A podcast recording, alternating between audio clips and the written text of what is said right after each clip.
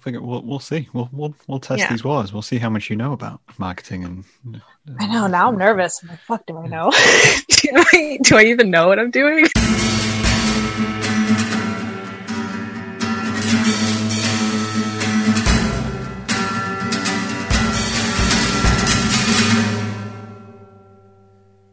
It. Welcome to the podcast, Mona. Thank you for having me. That's good. I mean, I've, I've we we've kind of it's been kind of a long time coming. This we we said we'd do this for a while back. Yeah, I think we had like this for a month on schedule. Yeah, About definitely for a month. Trying, to, I mean, but then trying to lock you in for actually recording was a challenge in itself because I you're know, a- a busy person. You know, and yeah, it was just the timing because with Vanilla's release, especially like pre-Vanilla, like Yeah. Even my friends, like my physical friends that live in New York, were like, "Hey, do you want to hang out?" And I'd be like, "Can't. I'm editing. I'm doing formatting. I'm et cetera, et cetera." Like I would come home. You could ask my roommates. I would come home and immediately go into my room, and like no one could talk to me because I had all this stuff to do. Yeah.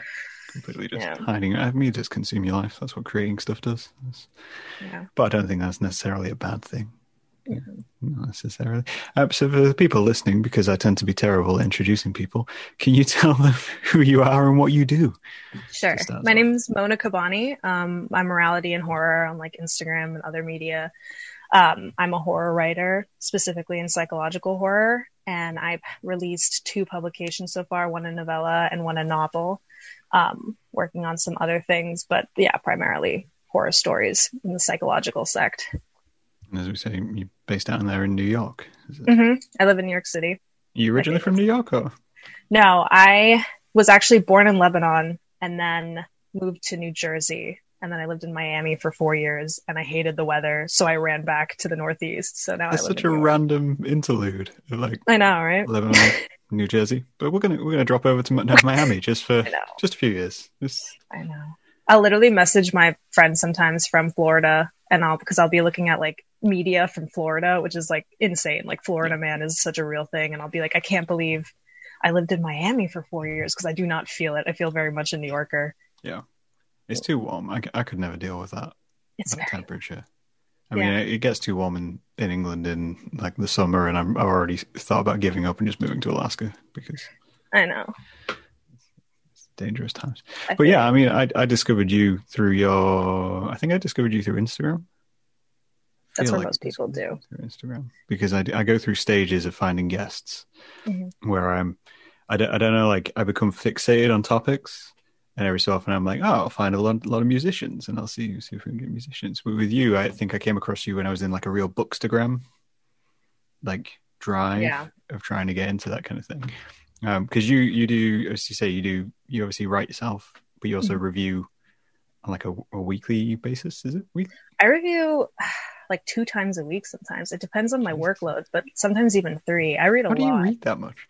I I don't know. I get that question so much. I think because I have two different books at the same time and one will be like on my phone and then the other's physical. So I'm like like if I'm on the subway, if I'm going to the bathroom, like I'm constantly reading on my phone and then like when I'm in the morning or sitting down, I'll read a, like a physical book. I don't know. I really like reading and it's such a great anything else? I, dude, I know. That's that's what I was saying about like you being like, oh, if you have like a topic you want to talk about, I'm like, I literally only like read and write. Like it's it's pathetic, but that's like my favorite thing to do, so that's what I'm gonna do. So I mean, yeah, that's not pathetic. That's having passion. That's, Yeah. you know. yeah, that was a poor word for it, but it's definitely like an obsessive. I don't know. I just really like reading, and it's also a great like practice, free practice, basically for kind of honing in on my own writing. Yeah. You know. I do. I think I've spoken to a few writers who say the main thing they advise new writers to do is to read more Yeah. and just kind of dive into as many texts as possible. But diving into two books a week seems. Yeah, the thought lot. of it just makes me tired like already. Yeah. I, I have like reading slumps sometimes where even Yeah. I'm exhausted and I'm just like, I can't focus on reading, but for the most part, yeah. Yeah, I do read a lot. No, I get that a lot. That reaction. I mean, surely, I mean, it's not all horror. no. No. It it goes You do through have I'll range. Yeah, I'll typically have like one of the two books I'm reading is kind of in the horror realm just because for like the content on my Instagram, hmm I like to be able to do reviews and I really only review horror books on there. But like right now I'm reading They All Died Screaming um, by Triana, which is like very grungy, uh, grungy horror. And then I'm also reading um, Queen of Shadows, which is like that YA fantasy, like young adult thing. So it's like, it's very two different realms of stories that I'm in right now. But Yeah, the, the contrast between those two titles is you can't, you know, It's sometimes like- you can't have too much horror. It's just like, whew. I mean, that is a question. Can you have too much horror? I think it Mhm. depends the type because this like Triana book I'm reading right now is like very dark, and I Mm. think if I was reading two of the same type of horror right now, I'd be like very dark myself. Um, I don't. Yeah, you gotta like balance it with something. I think maybe. I mean, I guess that's the question. I mean, do you find that it affects you, like reading kind of those things? Because I'm, I'm a person who consume content excessively, not Mhm. necessarily just books, but I never it never carries over into my regular life. It's never like affected me that way. I think in the moment when I'm reading, and obviously the goal of a writer is to incite like emotion in someone. So like I will get anxiety in the moment reading, and then maybe after I put the book down, that carries on for like 10 minutes afterward, but it's not an excessive thing. Sometimes if a story has a really dark ending that is very like sucker punch into your own life, that could affect me for like a day or two, but um, I think it really depends on like the type of horror and how relatable it is to like you as an individual person. A lot of sense. I mean, a, Yeah. a lot of sense indeed. I was having a read because I like to do a little bit of research about people. You know, I asked to come talk for an hour because that's only the right thing to do, right? Right. um, having a read kind of like your previous interviews and and why you choose kind of morality horror versus like let's say gore horror is, is kind of like a genre um, and i thought it was really interesting that you you, you kind of made that point of the, the, the horror industry does tend to be very focused on gore and blood and what it can get out with like that shock value. Whereas diving into morality stuff people tend to shy away from. Hmm and I, I thought it was kind of was- I was curious if over time that's something you developed or if that's something which you've you've always done like always shied slightly away from that and gone more for the psychological. I think throughout my life, I was very into consuming horror movies that had a lot of gore. Mhm. And I did like that shock value. And I liked that almost like art with prosthetics and whatnot in terms of like movie mediums. I think when I decided to write horror, I realized that like just my concept of like a literature medium like needs to include a bit more morality um, just to incite more of a reaction in a reader. And I noticed that with a lot of my reviews too, people will be like, this is horror, but it's a different type of horror than what you're used to because it's the horror of life, which is kind of my favorite type because, you know, like gore horror, I think is comfortable because you're like, I, that's so distant from me an that phrase to say gore Well- horror is comfortable it kind of is because it's like you, you don't experience something like that every day, right? So it's Hopefully. it's more so like it feels distant enough from you. I would hope so, yeah. it feels distant enough from you that you're you're not, I guess, absorbing it fully. Whereas horror, that's a little bit more relatable to your life. Like if I take a concept like um, struggling relationships or something, right? Which I Mhm. think a lot of people have like in the past had like maybe a bad relationship or a bad, you know, friendship of sorts. And then I add a horror aspect to that. And then I kind of like twist it. I think that's way more psychologically screwing with the reader than if I was just like, here's some people and then like, here's a bunch of blood and enjoy. Which, so yeah, I think is comfortable. I don't know.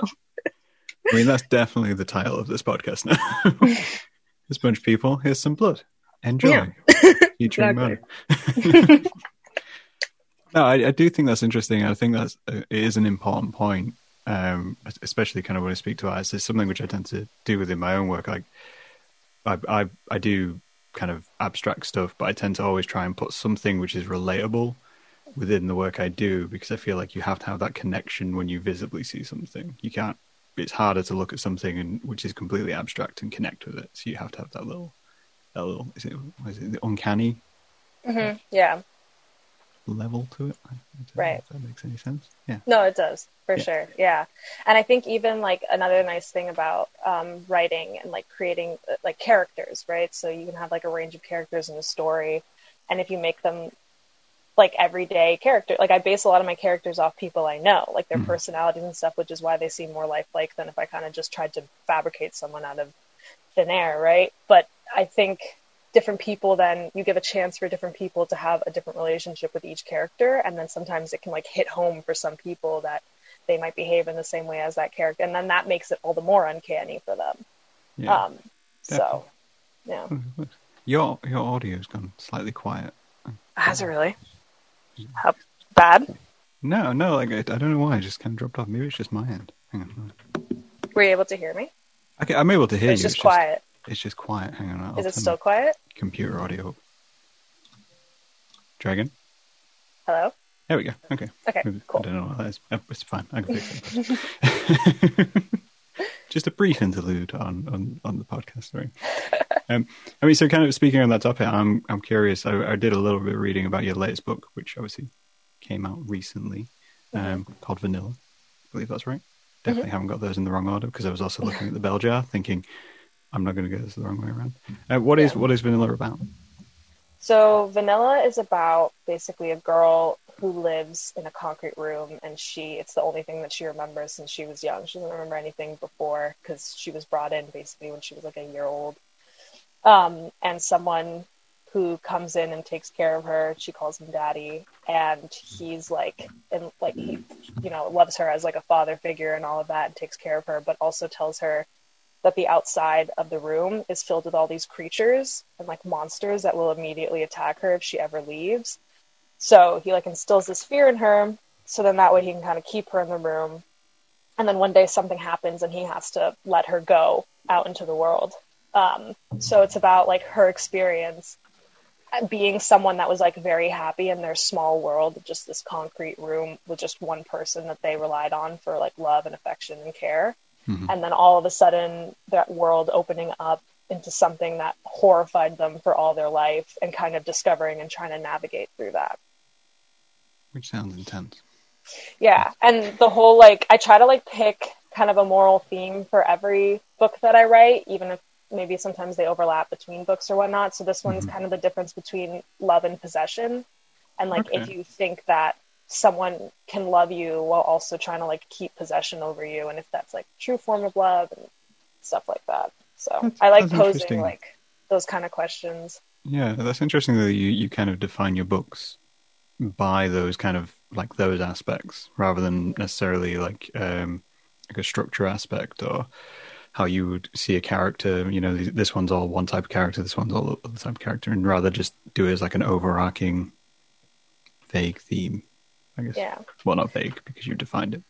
Right. I think I think it helps me with like writing and keeping the emotion and the message consistent throughout the entire story if I have that like question posed to myself beforehand and then I like keep it in mind as I'm like structuring and writing these characters because I want to like have everything be supportive of that question. So it's like a good it, I just like being able to be like okay, I'm going to write a story that's about this moral concept and then that way I can like string it through everything and it feels much more like structured to me at least Yeah. That's quite a structured way of approaching work, really. Mhm. Do you, have you always worked like that? Um, I not like when I first ever started writing. I mean, when I started writing when I was a kid, and I was just like, I feel like writing a story about like a troubled girl. I don't know. So that, but then you know, when I got more serious and like figured out what I wanted to do with my work, when it became to publishing and actually having people purchase and read and you know find my stuff worthwhile, Mhm. I like thought about what I would want in a book and like the types of books that I read that I like more. And I was like, okay, I like these with moral ambiguity and whatnot. So let me structure it more like that. And then I think for me, like moral concepts come up first. And then from that, characters and the possible story to like show that. So it's kind of just happenstance. It's, it's not so much that I was like, for sure, I have to have this question first. It's just like, that's like the natural way for me to write now. Yeah, that's interesting because I know I've, I've spoken to um, other writers. I think I had uh, Dan Wilcox, friend of mine who, who was on. He he's very formalized in how he writes like Mm-hmm. sets himself time limits, sets you know word limits, and and really like fully structures. Whereas I know when other artists, which I know, who uh, Richard Daniels is a friend of mine, he he just completely dives in. Like Yeah. the story goes where it goes, and figure figure out that as you go along, and then there's a story at the end of it. So it's kind of you now found like a nice balance, I guess, between that, which is it's, it's interesting. For I think from a creative point of view, that's to me. Yeah. I think my method is like, so I'll have the question Mhm. and then I'll have a good idea of like the cast I want for the story. I'll know how I want it to begin and then I'll know how I wanted to end in the sense of hitting my point home. And then I just like free, like go for it. Like I don't know what anything that's going to happen in the middle. I don't know. Like I have a vague idea of the ending. I'm just like, as long as this element happens, so that way I drive that point home, it's okay. Um, I'm not like super structured. Like I, I don't, I, can't, I cannot do outlines. Like I think anyone that does outlines has like a very genius working brain because I'm just like, I don't understand how you're able to like, see thought you were that. gonna like insult people. Then I thought you would just be like, anyone who does outlines is absolutely insane. no, no. I think it's like, I think it's a very like, my editor Spencer does outlines and I'm just like, like that's so smart. I don't know how you can properly plot. I, I, I- my brain is just like, I don't know. We're just gonna go and hope for the best. Yeah. And it's just too different. There's no wrong way at all ever to No. like writing or any preference of that sort. It's just like a different way that the brain works. And I think that like people that can do outlines are like, I don't know. It's it's interesting. I I, I don't think I could ever structure an outline. My brain can't see that far ahead, People, people, who, people who can plan like that are kind of a little bit, little bit scary. I find. right? Right? Little psycho. It's kind of like people who work in marketing or like accountancy. I kind of look at them like, hmm, I don't really know what to do with you.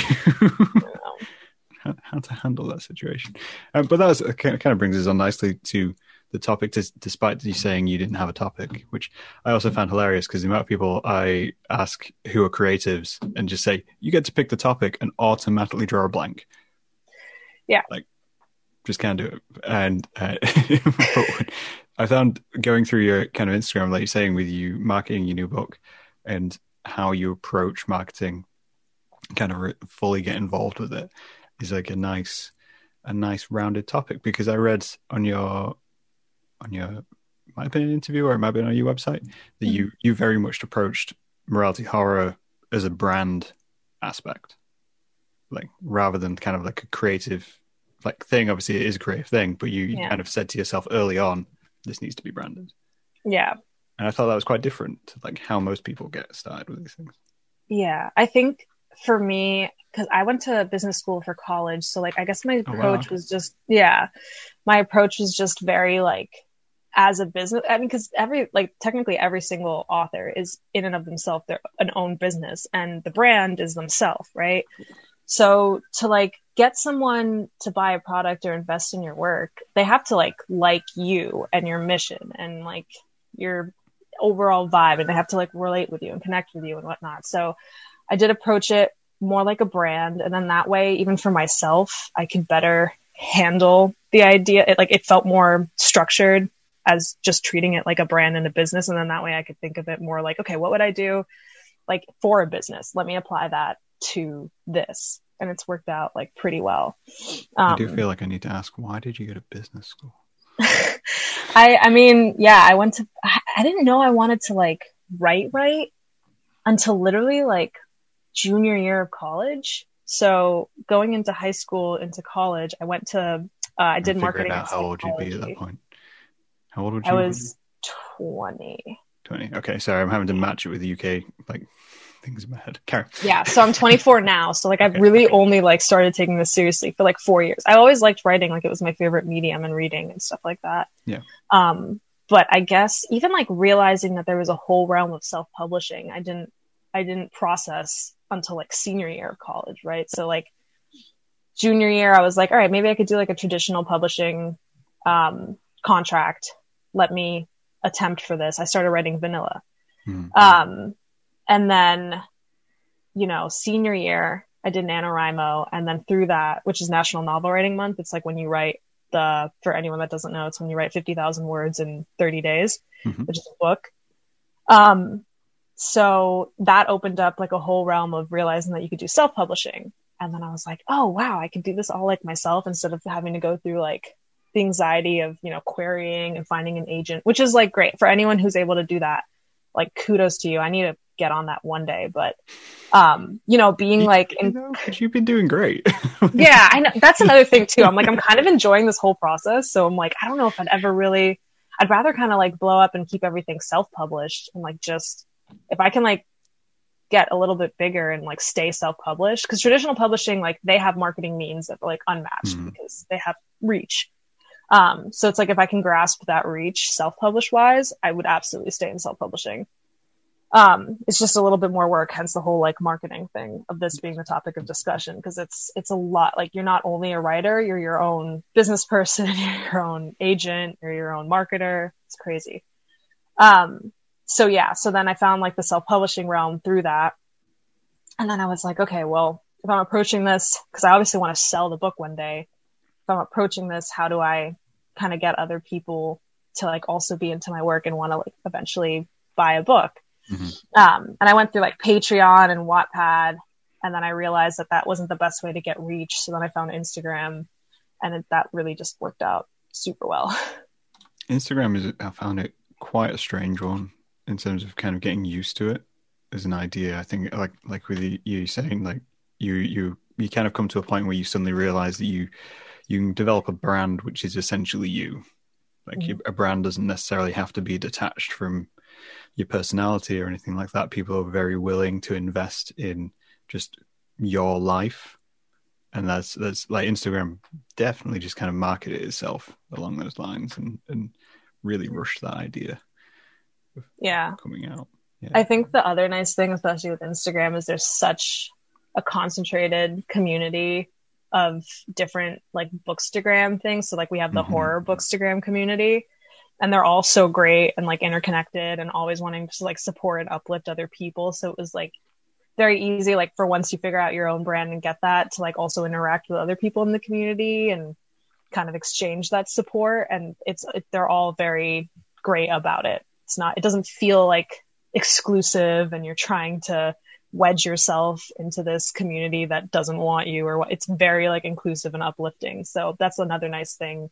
Cause you know, when you're like marketing and branding yourself, like for, I think the first step in doing any sort of marketing for yourself is like realizing that it's a process of bravery because you're putting yourself out there and you're trying to convince people that you, you get imposter syndrome. And it's like, am I g- good enough for anyone to even like, wh- like, why do I think like what, what kind of egoism do I have that I'm like here, you know, I'm this good that you should follow me and like Yeah, buy yeah. my stuff, and, you know? So that's what's really nice about that community too, is because, you know, you're entering a realm where you're kind of shaky and nervous and you have to put yourself out there, but everyone's so supportive and encouraging that it, you just, you don't feel as much fear because, you know, you can't really fuck up. They're all just so nice. It's a strange one as well because that is that is I think this is a conversation I have with most artists of that whole idea of marketing yourself, and I, I know I I fight it constantly. I do the most I can to not market myself. That's that's like my my be all and end all. If I can remove me from a conversation about me, I'll do it. Like the best I can do. But I had a conversation recently with a couple of artists who were saying just like by being an artist, you're already you already have an ego because you're you're saying to the world on what level the world needs to pay attention to the work I create. You know, who am I to think that I can write? Who am I to think I can go out and illustrate something and do all these kinds of things? And yet, as soon as we get it out into the world, we suddenly become really insecure yeah. and suddenly just drop back and say, "No, I can't do that." I know. And imposter syndrome, imposter syndrome, and like doubt are such a disease in creative communities. It's insane. Like, especially doubt. Like, I know that a lot of writers, as even they're writing, it's like you get started on an idea and you're so engrossed and obsessed with it. But because you're spending such a long time creating the artwork, not that it becomes boring, but maybe like mundane or whatnot, that you begin to like doubt yourself and you're like, is this even like who, who would I dare bore with this content that I'm like, you know what I'm saying? So it's really like a feat of overcoming that as well. Yeah, Like even vanilla. And I mean, that was a two year project, right? So like, imagine, you know, the ups and downs of just being like, this is the greatest thing known to man. And then being like, this is absolute garbage. Like, how dare I put this out into the world? Like, who do I think I am? Right. So it really um, comes to the end of it, and you look back and you go, "Yeah, but I can see all the mistakes." Like, Yeah. I can see the the nights I spent and the the characters and chapters I threw away to get to this end point, and no, everyone's going to notice that, and then really nobody's going to notice that. They're just going to No. read.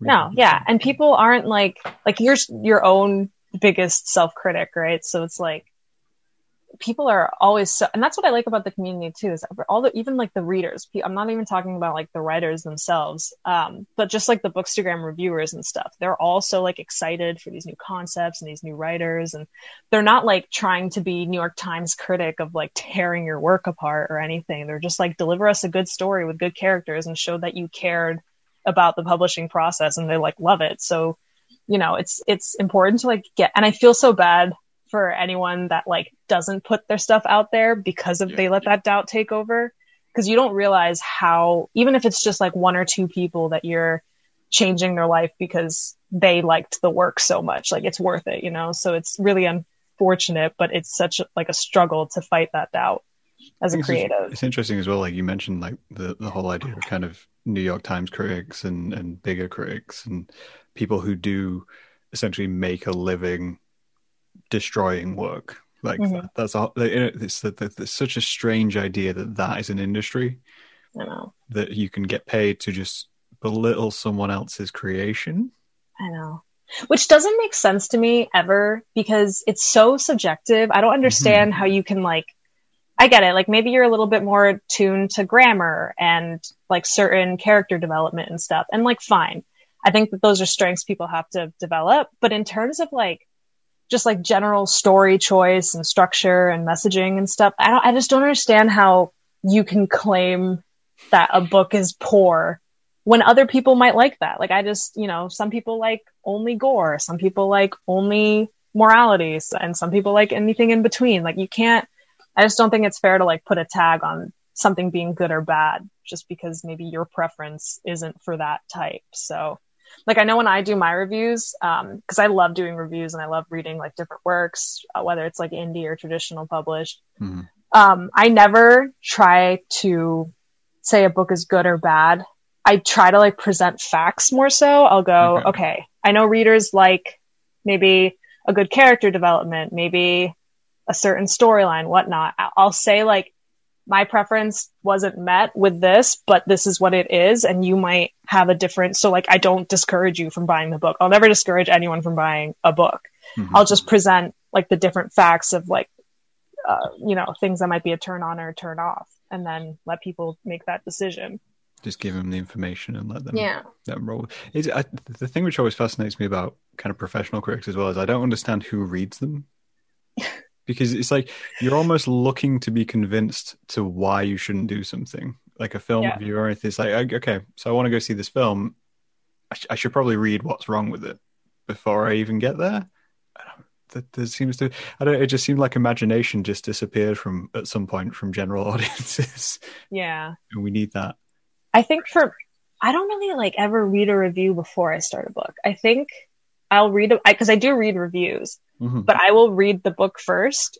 And then afterwards, I'll kind of be curious on different people's perspective. And then sometimes I'll even fight like one star reviews on certain books, like in my review. So like, I remember, um, Stephen King's The Institute, I read and I reviewed and people were like one and two starring. And part of the reason why was because he like brought his political thoughts too much into the book.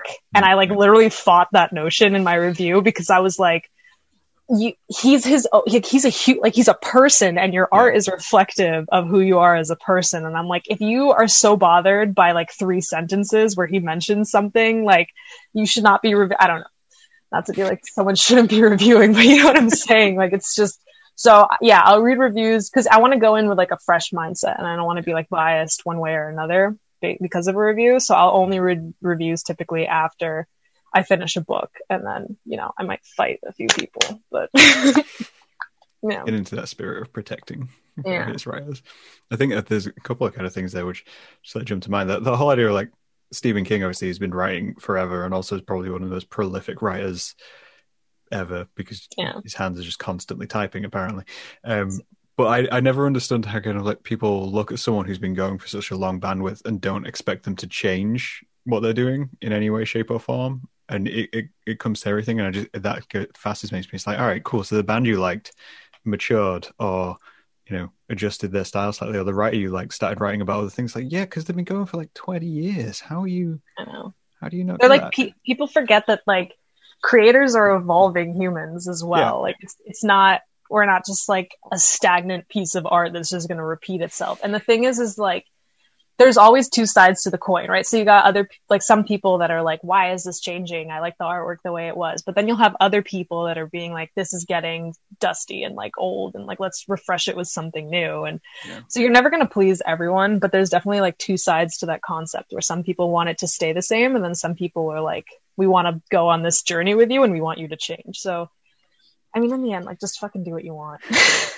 you know? Sorry, I don't know if I can curse on this, by You can swear all you want. I have there's there's no rules on this this podcast. The only rules I have is you you can um and I always forget the word. I'm going to say besmirch because I wrote it down earlier, but that's completely the wrong word. You can't besmirch anybody Oh. without without proof.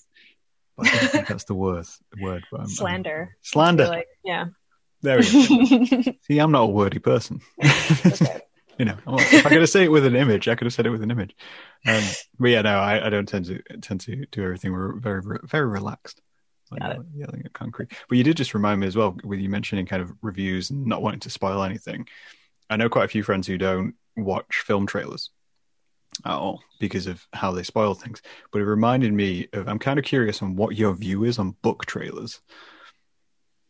Um, do you mean like those stitched like short videos that give moods, or do you mean like a synopsis, or how so? Well, so every so often, because I'm not, I'm not hugely into TV, but every so often Mhm. you'll see on TV or you'll see on YouTube that someone will try to advertise a book, and the way they'll do it is by having stand-in actors perform like dramatic scenes from the book, You and they'll? I've throw like themes over it, and there'll be a voiceover, and I'm just watching it, dying inside because I don't understand how someone could do that to a book. I've actually seen that with only one person that I follow on Instagram, and that person also did um book cons and would have on top of all their books like on pretty display like a small TV that had like a consistent running of like the different um books. I think I think hmm, I think it's actually a good medium. I think certain people like more visual aspects and can consume like maybe a synopsis better if it's visually presented to them. And then someone that maybe isn't as into reading might be more likely to buy your book because of that. Um i don't i don't know. I haven't i don't know if i would try it myself but i know that a lot of people also like to like turn things into like visual art like from characters and whatnot I just, I don't know. I feel like books are a hard thing to market. they are And that's th- that's like a crux of it, right? Like it's just a hard thing to get, especially someone who doesn't read books. Mhm. Bringing them a book to say this is a thing you should read. yeah How- like, is that a struggle? I think okay, so I think in like terms of the whole like visual aspect, like it's easier to like quick dose someone with a mood through like a visual means. So like I know that like TikTok is blowing up for writers and readers and stuff because in like 45 seconds someone can be like, "Do you like this vibe?" and they'll put like a dark castle and like a pretty dr- like just overlapping like cool imagery and then put an interesting song that kind of matches the mood mm-hmm. and people like you can incite an emotion through that very quickly in like 30 seconds and then maybe get someone to like want to buy the book as compared to like getting someone to like read a synopsis might not always be like an in the moment sort of thing it's it's not like as quick to digest um so i do think it's like an interesting method and i'm actually like trying to figure out that whole like tiktok side right now as like a different means of marketing TikTok scares Um, me. Like, i know it scares me too I- but i'm. Like, I, yeah, it scares me too. But I'm like, I'd be stupid not to at least try because like the reach on it's ridiculous. So I mean, you're you're also young enough to be on TikTok. Like, yeah, I guess. I don't know. I still feel old. I'm like going through this TikTok app, and I'm like, I like text my roommates that use it a lot, and I'm just like, how does this work? This is a scary place. Like, there's there's so many young people. I, I, But know- yeah. I think I downloaded it at one point and I kind of flicked through and I was like, and it was like back like a few years ago or when it was just kind of coming out and it was dominated by like 12 year olds. And, but then it was dominated like by 12 year olds who were into Nicki Minaj. So like, I'd open it up and I didn't What have an anyone audience. to follow, so I was just getting whatever was on the front page, and I was like, I just like I feel like I'll be arrested for having this on my phone. Like, so I'm just gonna delete that and never go back. Never. That's just not for me. I know, right? Yeah. I just like New York Times actually released an article recently that I've been talking with a few publishing friends about about how like TikTok and now there's an like you know Bookstagram is Mhm. Bookstagram, TikTok has BookTok.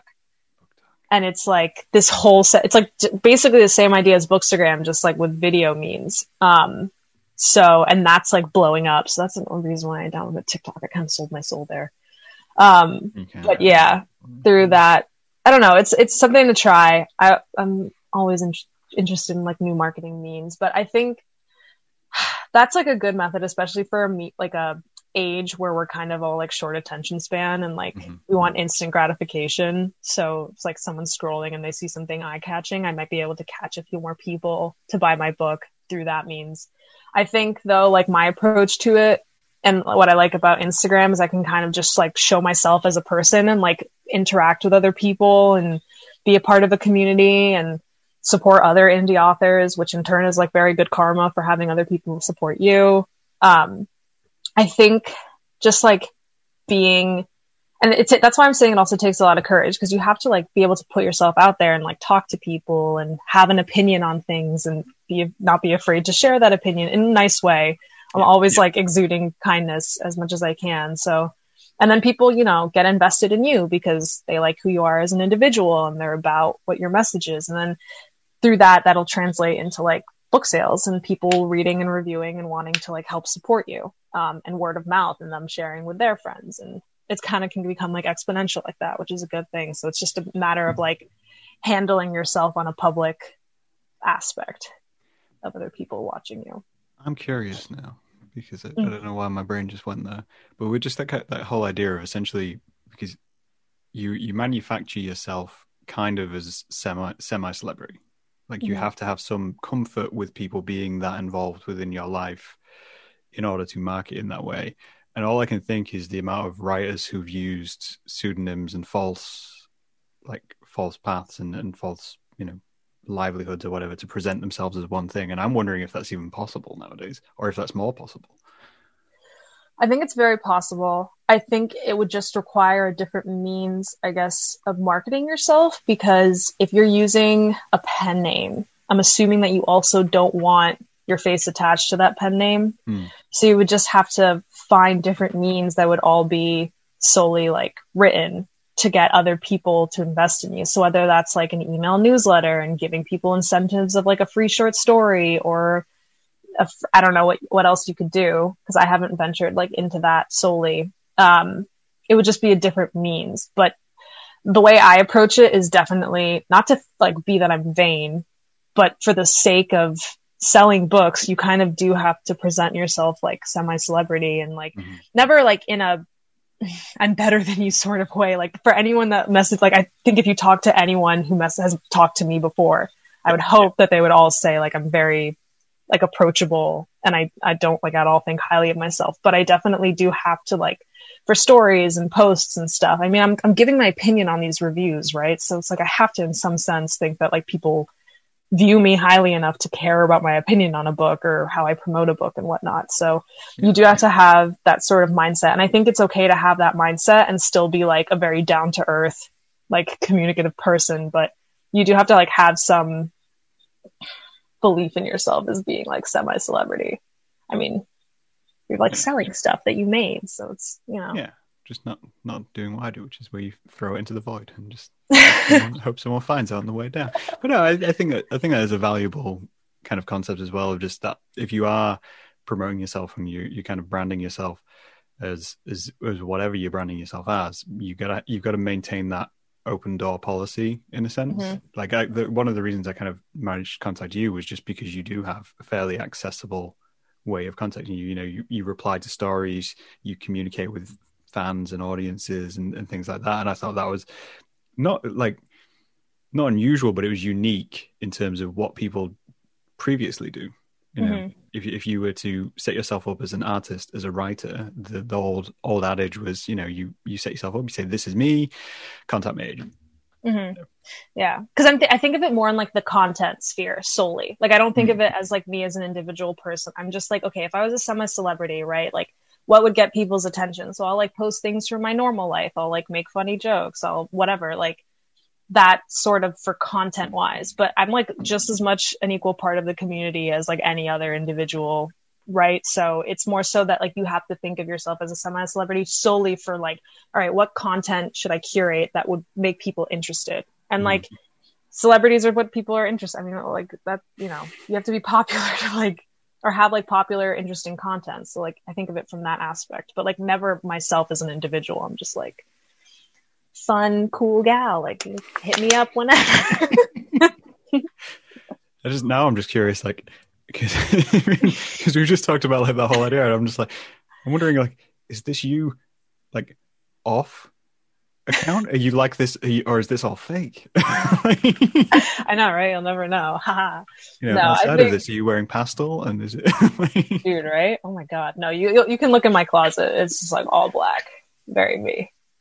No, I think I'm pretty authentic. I think it's just like I chose I choose to share more about my life that I think is interesting than other mm-hmm. people might just because I'm like I want people to kind of like invest in who I am as a person and like I think through that you'll get more interaction and whatnot. Um I don't know and it's also just like fun to like the amount of stuff that I've just posted on my stories that are like goofy and then like other people hit me up and like will be like this is relatable and like talk to me and so I don't know. I love communicating with people too and it's like such a fun community. Everyone's so nice so it's it's like a good two way street.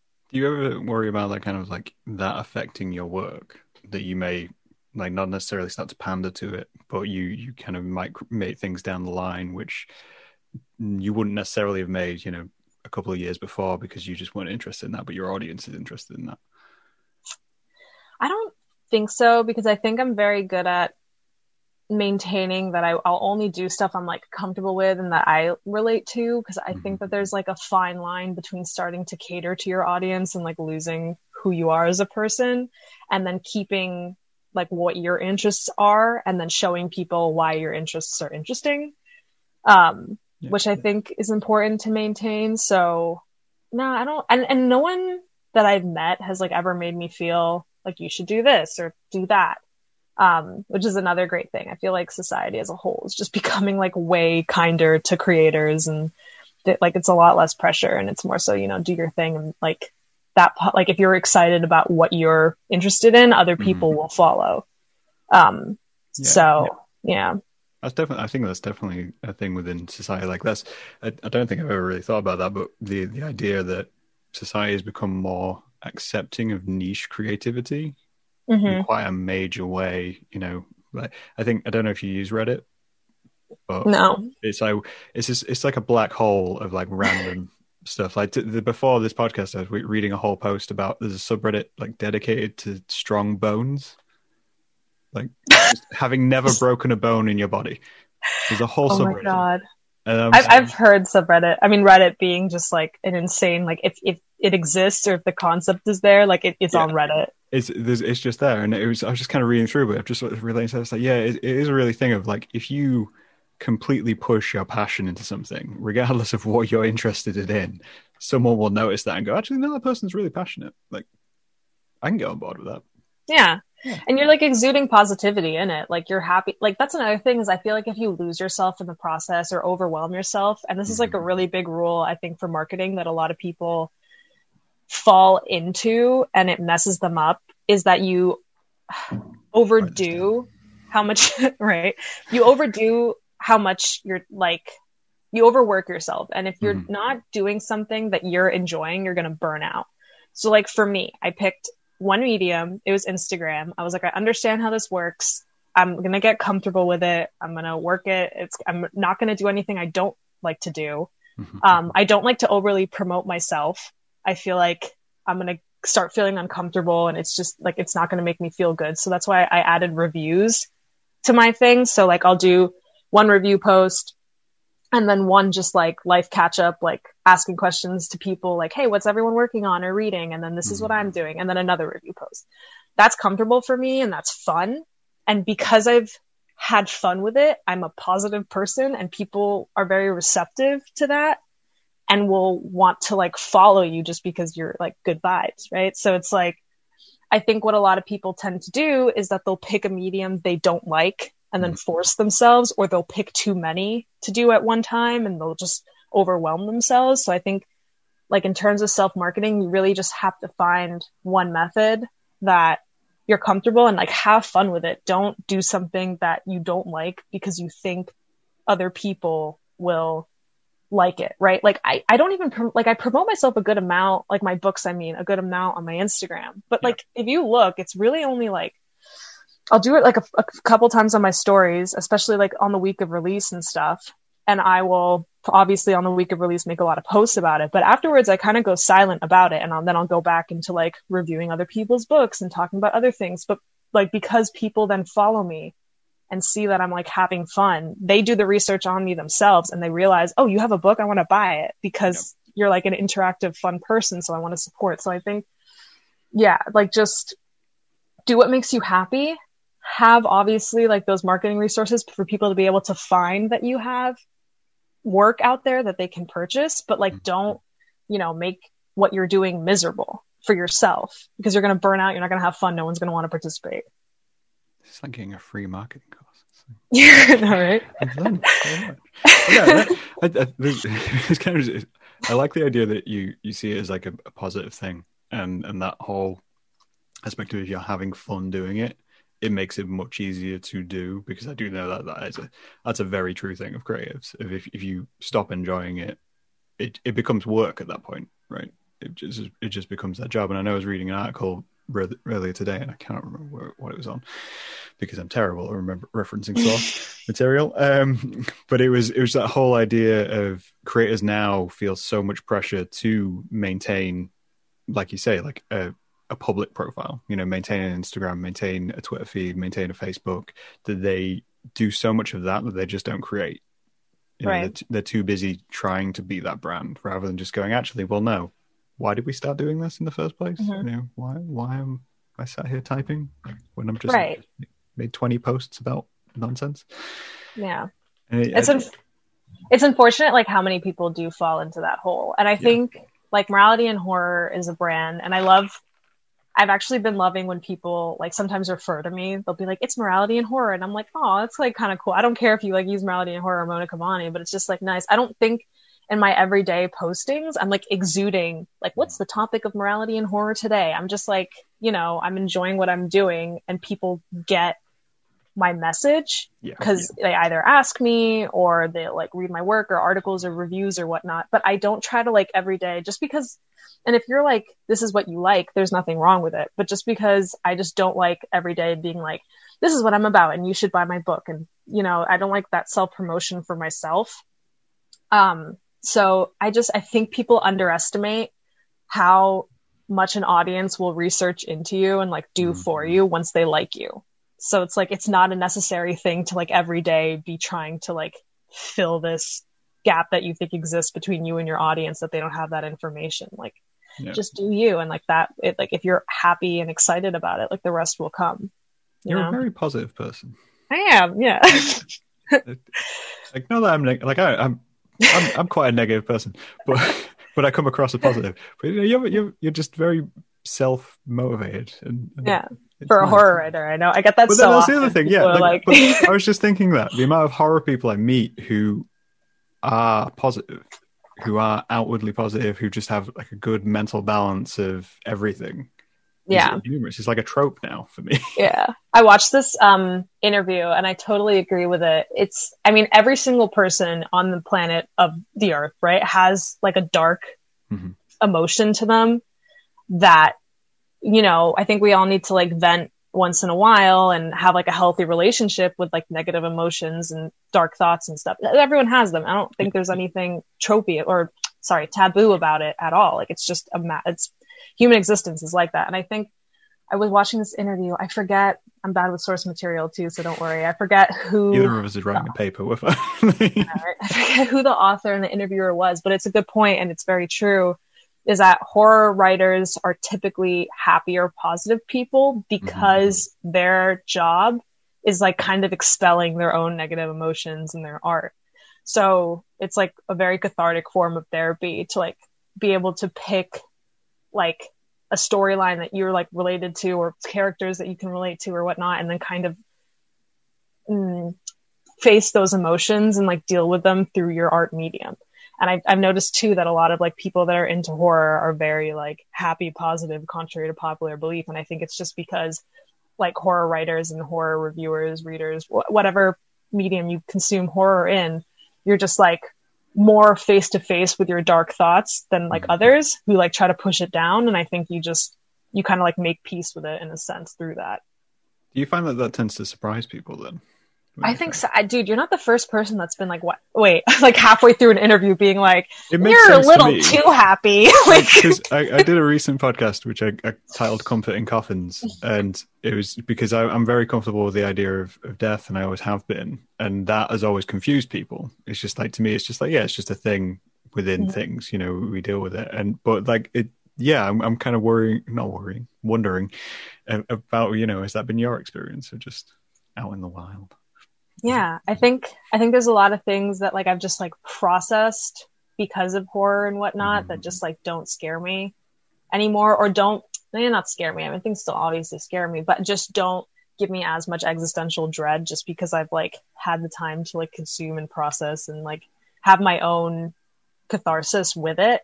Whereas maybe other people that don't come face to face a lot with it like when presented kind of panic and just have like those emotions that they don't vent or expel or they think that they don't have them so they push them down. And then you know it ends up like subconsciously coming through a different mean but yeah. Yeah.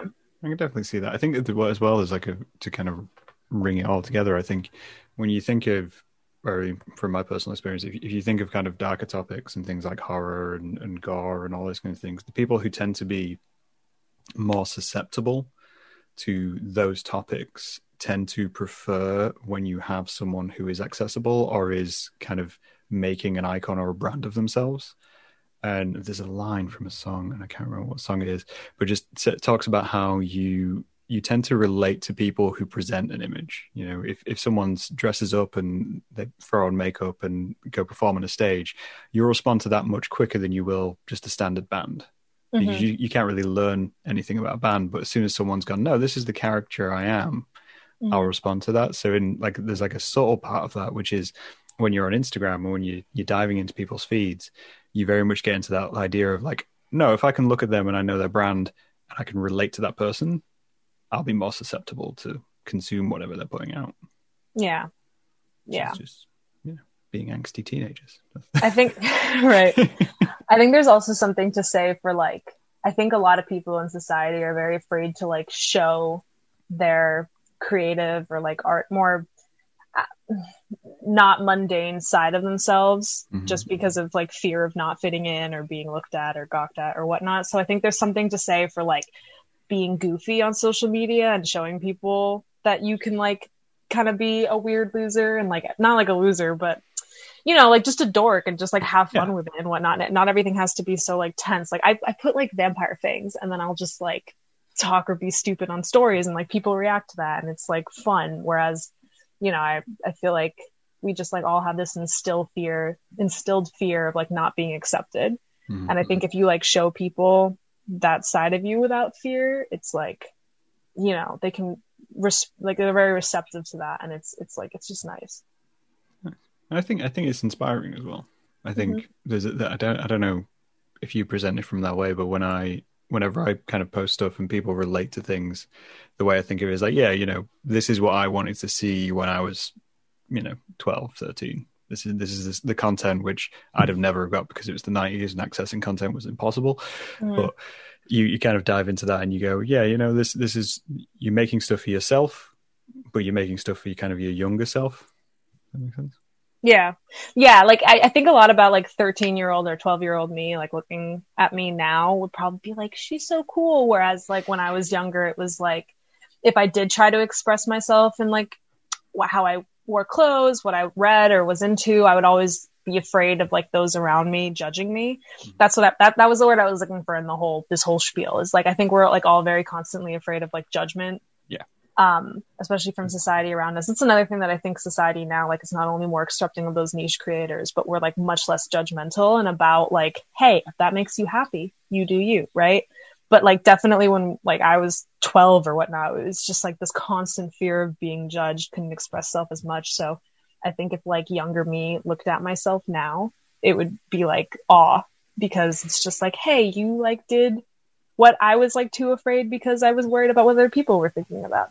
And um, I think a lot of people respond to that when you show that off in like a public aspect. And I think that's like another mm-hmm. sense of that positivity like shining through because it's just like, don't worry about people judging you. Like be happy and do what you want to do because other people will find happiness in that and will want to follow. Yeah. I think as well, like when you when we talk about kind of younger audiences, is it's kind of a strange one to kind of broach, especially within like horror communities, because I know people try to shield all these kids from a lot of horror content.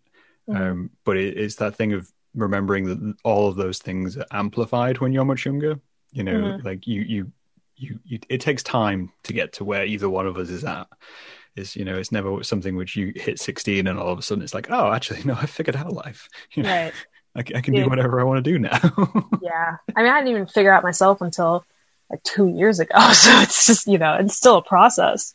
Yeah, I don't think so. you're ever done growing as like a, a creator, an artist. I don't think you ever should kind of stop growing either. I think that's very much one of those things of, like we were saying at the very beginning of this, when I find when artists stagnate and when they start pandering to an audience or adjusting things based on you know what is profitable and what is there mm-hmm. that kind of dappers off so when you've got something like you've built being self-made self-published all those kinds of things it's much it's longer self-sustaining mm-hmm it's self-sustaining because you're not burning yourself out. I think that's like yeah. such a huge issue is that burnout. And I think people don't realize that burnout doesn't only mean overwhelming yourself with too much work. It also means forcing yourself to do something you don't like to do. Mm-hmm. And that's going to burn you out like very quickly. So like write the, make the content you want and like present yourself the way you want and dress and do whatever the hell you want because in the end, like happiness is going to fuel you. So it doesn't make sense to like be miserable with what you're doing. You're not even, then you're not even going to be happy for what you're getting known for, which would be so unfortunate, you know? That's such a such a catch twenty two. It's just like I've been known for this. I hate it.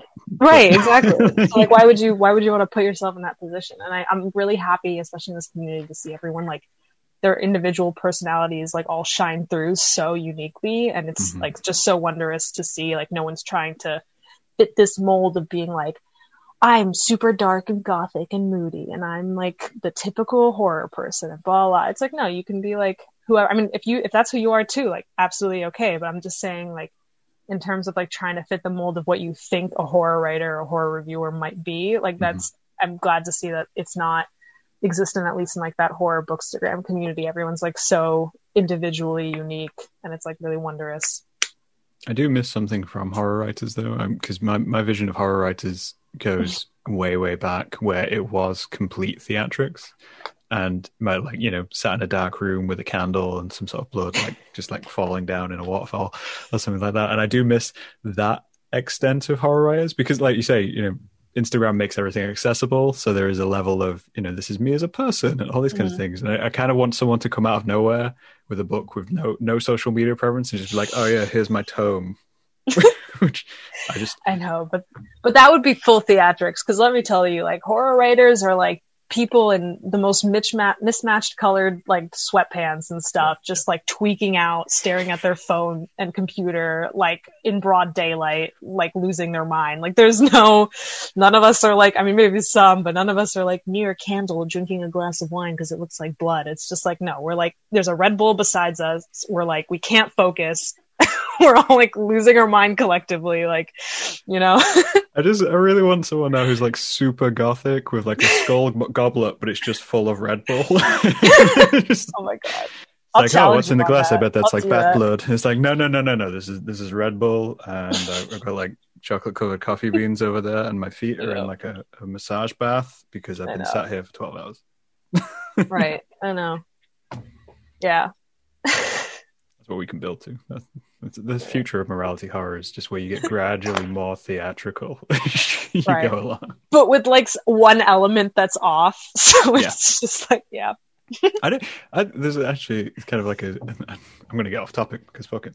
But there's okay. that whole idea of. I had a thought the other day of. Um, it's amazing what you can include in horror or like violent content or anything dark.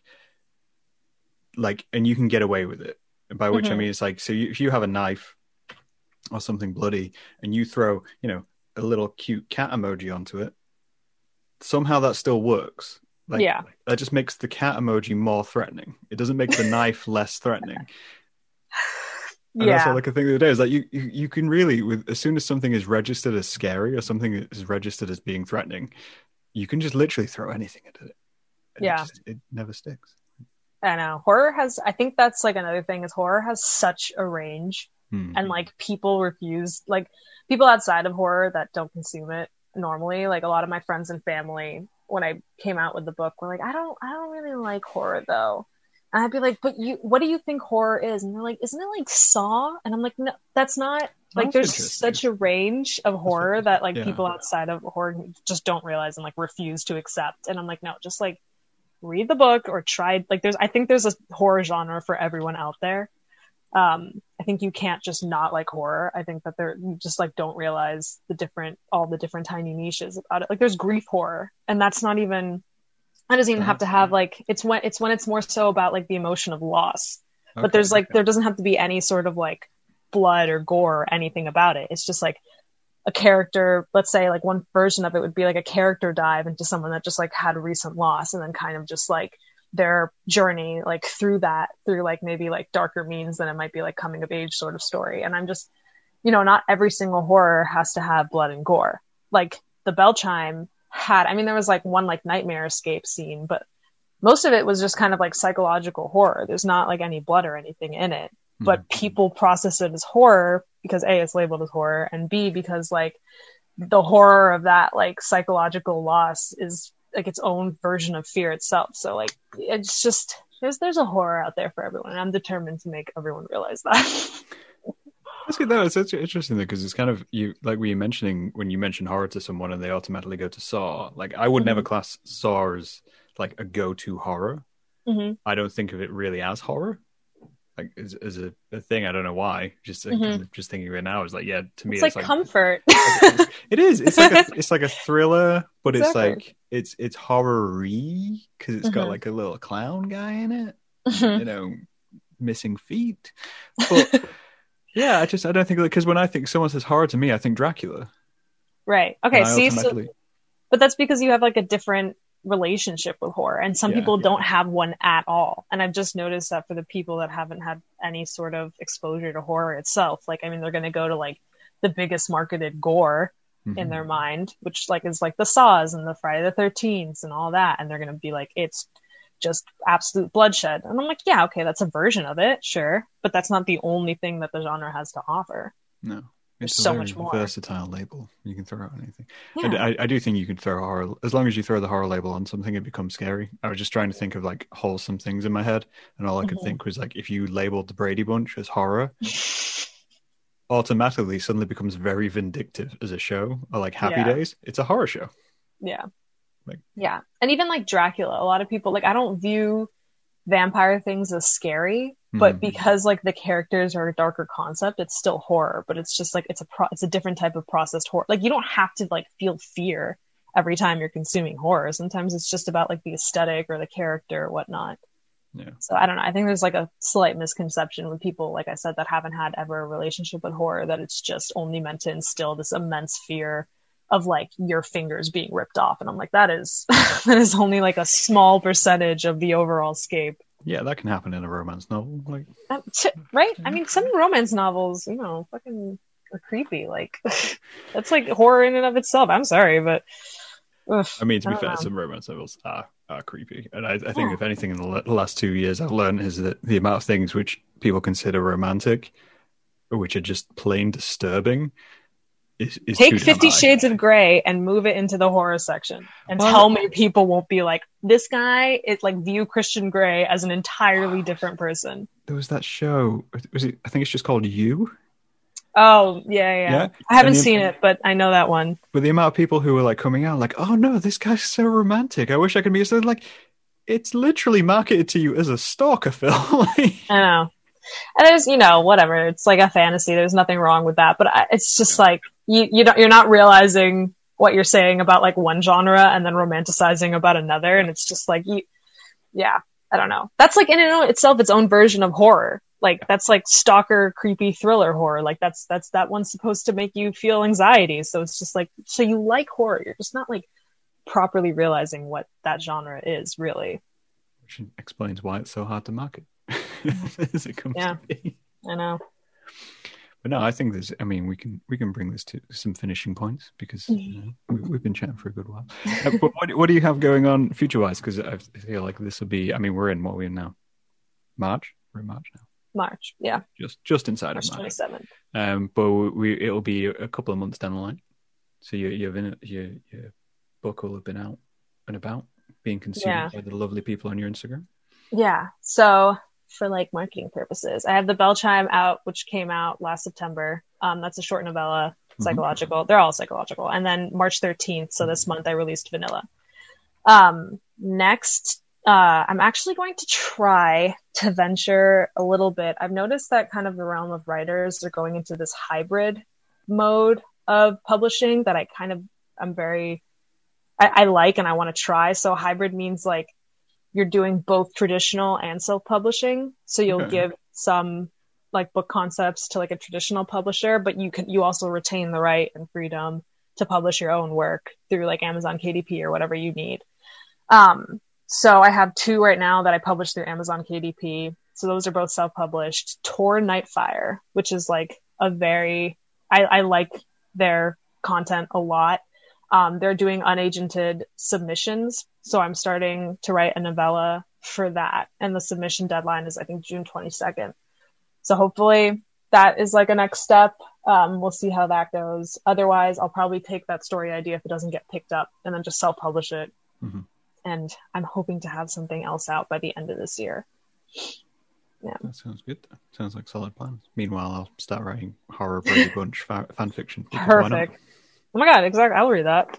Who wouldn't read that? Brady, Right? you know, Brady Bunch. There's like a, you just I don't even change the story. I just add that it's a horror genre. just label it differently. Yeah, just label it differently. Maybe like adjust the cover a little bit. I'd, I'd read the crap out of that. Listen, there's a niche for everything. You'll get there. Meanwhile, it's been lovely to speak to you. Thank you up for having you me. show. Um, hopefully, you know, people will go out and find your work, and I will obviously share links wherever this is posted um, Mhm. People pick you up. But thank you for coming to talk to me today, man. Thank you for Um, having me.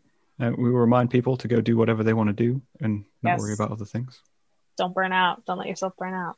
If there's one takeaway, just like One do what you want to do. Do not burn out. Do not let yourself burn out.